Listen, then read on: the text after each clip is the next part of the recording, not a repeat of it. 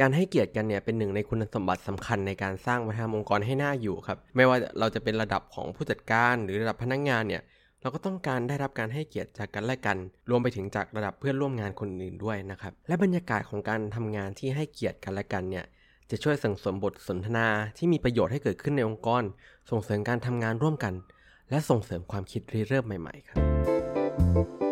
It's time for a cup of culture podcast. Let's grab a cup and sit back. สวัสดีครับ ได้เวลาจิบกาแฟคุยกันเรื่องวัฒนธรรมองค์กรกับ A Cup of Culture แล้วนะครับ วันนี้แก้วที่ 258 อยู่กับผมท็อปนัทวุฒินะครับ ในการแสดงออกซึ่งการให้เกียรติกันกับเพื่อนร่วมงานนะครับ เบื้องต้นแล้วเนี่ย เราสามารถทำได้ผ่านการให้ความสนใจ แล้วก็รวมไปถึงการให้คุณค่ากับมุมมอง และก็ความคิดเห็นของกันและกัน แต่ในการที่เราจะเริ่มต้นสร้างวัฒนธรรมองค์กรที่เป็นวัฒนธรรมองค์กรที่ให้เกียรติกันและกันเนี่ยมันต้องเริ่มต้นจากการเปลี่ยนกรอบความคิดของเราครับว่า การให้เกียรติเนี่ย มันไม่ใช่แค่เรื่องของการปฏิบัติกับคนอื่น เหมือนที่เราอยากโดนปฏิบัติครับ แต่มันคือการปฏิบัติคนอื่นในแบบที่เขาอยากให้เราปฏิบัติครับ โดยเริ่มต้นนะครับมี 7 ไอเดียที่ที่อาจจะสามารถนำไปใช้ได้ครับ อย่างแรกนะครับก็คือว่าเราต้องให้ความไว้วางใจพนักงงานของเราตั้งแต่วันแรกครับ องค์กรส่วนใหญ่เนี่ยมักจะมองว่ามันต้องใช้เวลาใช่ไหมครับ ถึงจะได้รับความไว้วางใจ พนักงานต้องทำบางอย่างให้มันสมควรแก่การได้รับการให้เกียรติก่อน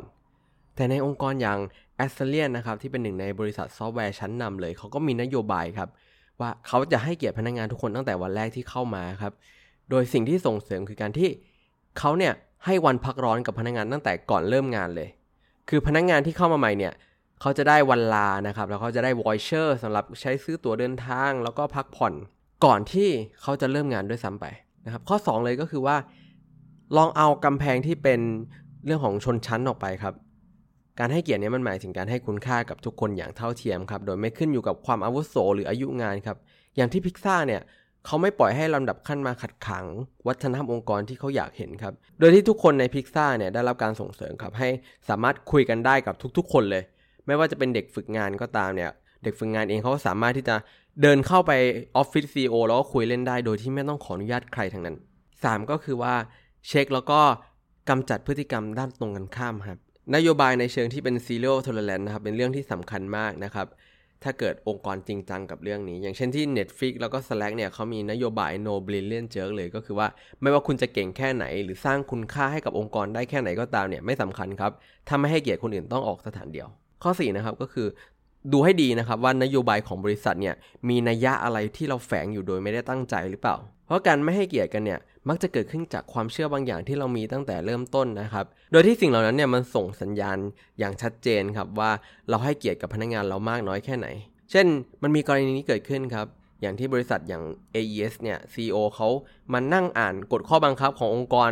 เขาก็พบว่ากฎหลาย ๆ ข้อที่ออกมาเนี่ย ตั้งมาด้วยอคติบางอย่างที่มีต่อพนักงาน เช่น คิดว่าพนักงานขี้เกียจพนักงานเห็นแก่ตัวแล้วก็ขี้ขโมยครับตัวอย่างนะครับ เช่น พนักงานสามารถเข้าห้องน้ำได้ไม่เกิน 5 ครั้งต่อวัน อันนี้ก็สื่อได้ถึงความไม่ไว้วางใจพนักงานใช่ไหมครับถ้าองค์กรไหนมีนโยบายในลักษณะนี้อยู่ครับไม่ว่าตั้งใจหรือไม่เนี่ยนั่นหมายความว่าองค์กรเนี่ยได้ส่งสัญญาณที่ชัดมาก ๆ กับพนักงานไปแล้วครับว่าเราไม่ไว้ใจคุณ ต่อมาข้อ 5 นะครับก็คือว่า อย่าไปตัดสินใจสิ่งที่กระทบกับคนไหนก็ตาม โดยที่คนนั้นเขาไม่ได้อยู่ด้วยครับ การให้เกียรติกันในระดับพื้นฐานเนี่ยคือการที่เราไม่ปฏิบัติกับพนักงานเหมือนเขาเป็นเด็กครับ นั่นหมายถึงการที่ให้พนักงานได้มามีส่วนร่วมกับการตัดสินใจต่างๆ โดยเฉพาะถ้าเกิดการตัดสินใจนี้มันส่งผลต่อเขาด้วย ตัวอย่างนะครับอดีต CEO ของ Gravity เนี่ยเขาต้องตัดสินใจนะครับระหว่างว่าเขาจะปลดพนักงาน 20%หรือจะล้มละลาย ทนที่เขาจะตัดสินใจไปเลยนะครับ ก่อนตัดสินใจก็เลยเล่าสถานการณ์นี้ให้กับพนักงานทุกคนในองค์กรฟังครับ พร้อมกับขอความคิดเห็นของพนักงานเนี่ยว่าจะทํำยังไงดี แล้วผลลัพธ์ก็คือแทนที่เขาจะเลือกปลดคนหรือเลือกจะลดเงินเดือนของพนักงานนะครับ พนักงานของเขาเองเนี่ยเสนอทางออกครับว่าให้พนักงานแต่ละคนเนี่ยลดเงินเดือนตัวเองในระดับที่ขึ้นอยู่กับความจำเป็นของตัวเองในแบบที่ยอมรับได้ บางคนอาจจะลดมาก บางคนอาจจะลดน้อยแตกต่างกันครับ แต่สุดท้ายก็คือว่าทุกอย่างนี้มันลงตัวกับองค์กร แล้วก็พนักงานทุกคนอยู่ร่วมกันต่อกันไปได้ ข้อ 6 ครับก็คือว่าให้แชร์วิธีการปฏิบัติที่แนะนำครับแต่ละคนเนี่ยมีความต้องการที่แตกต่างกันครับมีเงื่อนไขที่แตกต่างกัน การปฏิบัติอย่างให้เกียรติเนี่ยหมายถึงการที่เราปฏิบัติกับเขาในแบบที่เขาอยากให้เราปฏิบัติ มันเลยเป็นเรื่องสำคัญมากๆครับว่าเราจะทำยังไงให้พนักงานเนี่ยเรียนรู้เรื่องเหล่านี้ได้จากกันและกัน ตัวอย่างเช่น การทำคู่มือการซักครับ อันนี้เป็นวิธีหนึ่งที่ อาจารย์โค้ชท่านหนึ่งได้ใช้ในการทำ team building ครับ ก็คือว่ามันคล้ายๆกับคู่มือการซักที่เราได้มาจากการที่เราซื้อเสื้อผ้าแล้วก็มีแถมมาใช่ไหมครับว่า อันนี้ซักแห้งเท่านั้น อันนี้ซักเครื่องเท่านั้นนะครับ แต่เปลี่ยนเป็นเพื่อนร่วมงานกันเองนะครับ ว่าแต่ละคนเนี่ยอยากให้คนอื่นปฏิบัติตัวกับพวกเขายังไงครับ เพื่อลดการไม่ให้เกียรติที่เกิดขึ้นจากการคิดแทนต่างๆ นานาซึ่งกันและกัน แล้วก็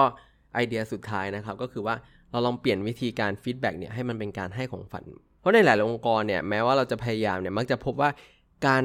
ให้ feedback หรือรับ feedback จากกันและกันเนี่ยยังคงเป็นสิ่งที่ดูเหมือน เราพยายามแก้ไขพฤติกรรมที่ไม่พึงประสงค์ แล้วก็มันยังไม่ได้เป็นของขวัญอย่างที่ใครอยากได้ใช่ไหมครับ ซึ่งมันก็เหมือนกับยุคตกต่ำของ Microsoft ครับ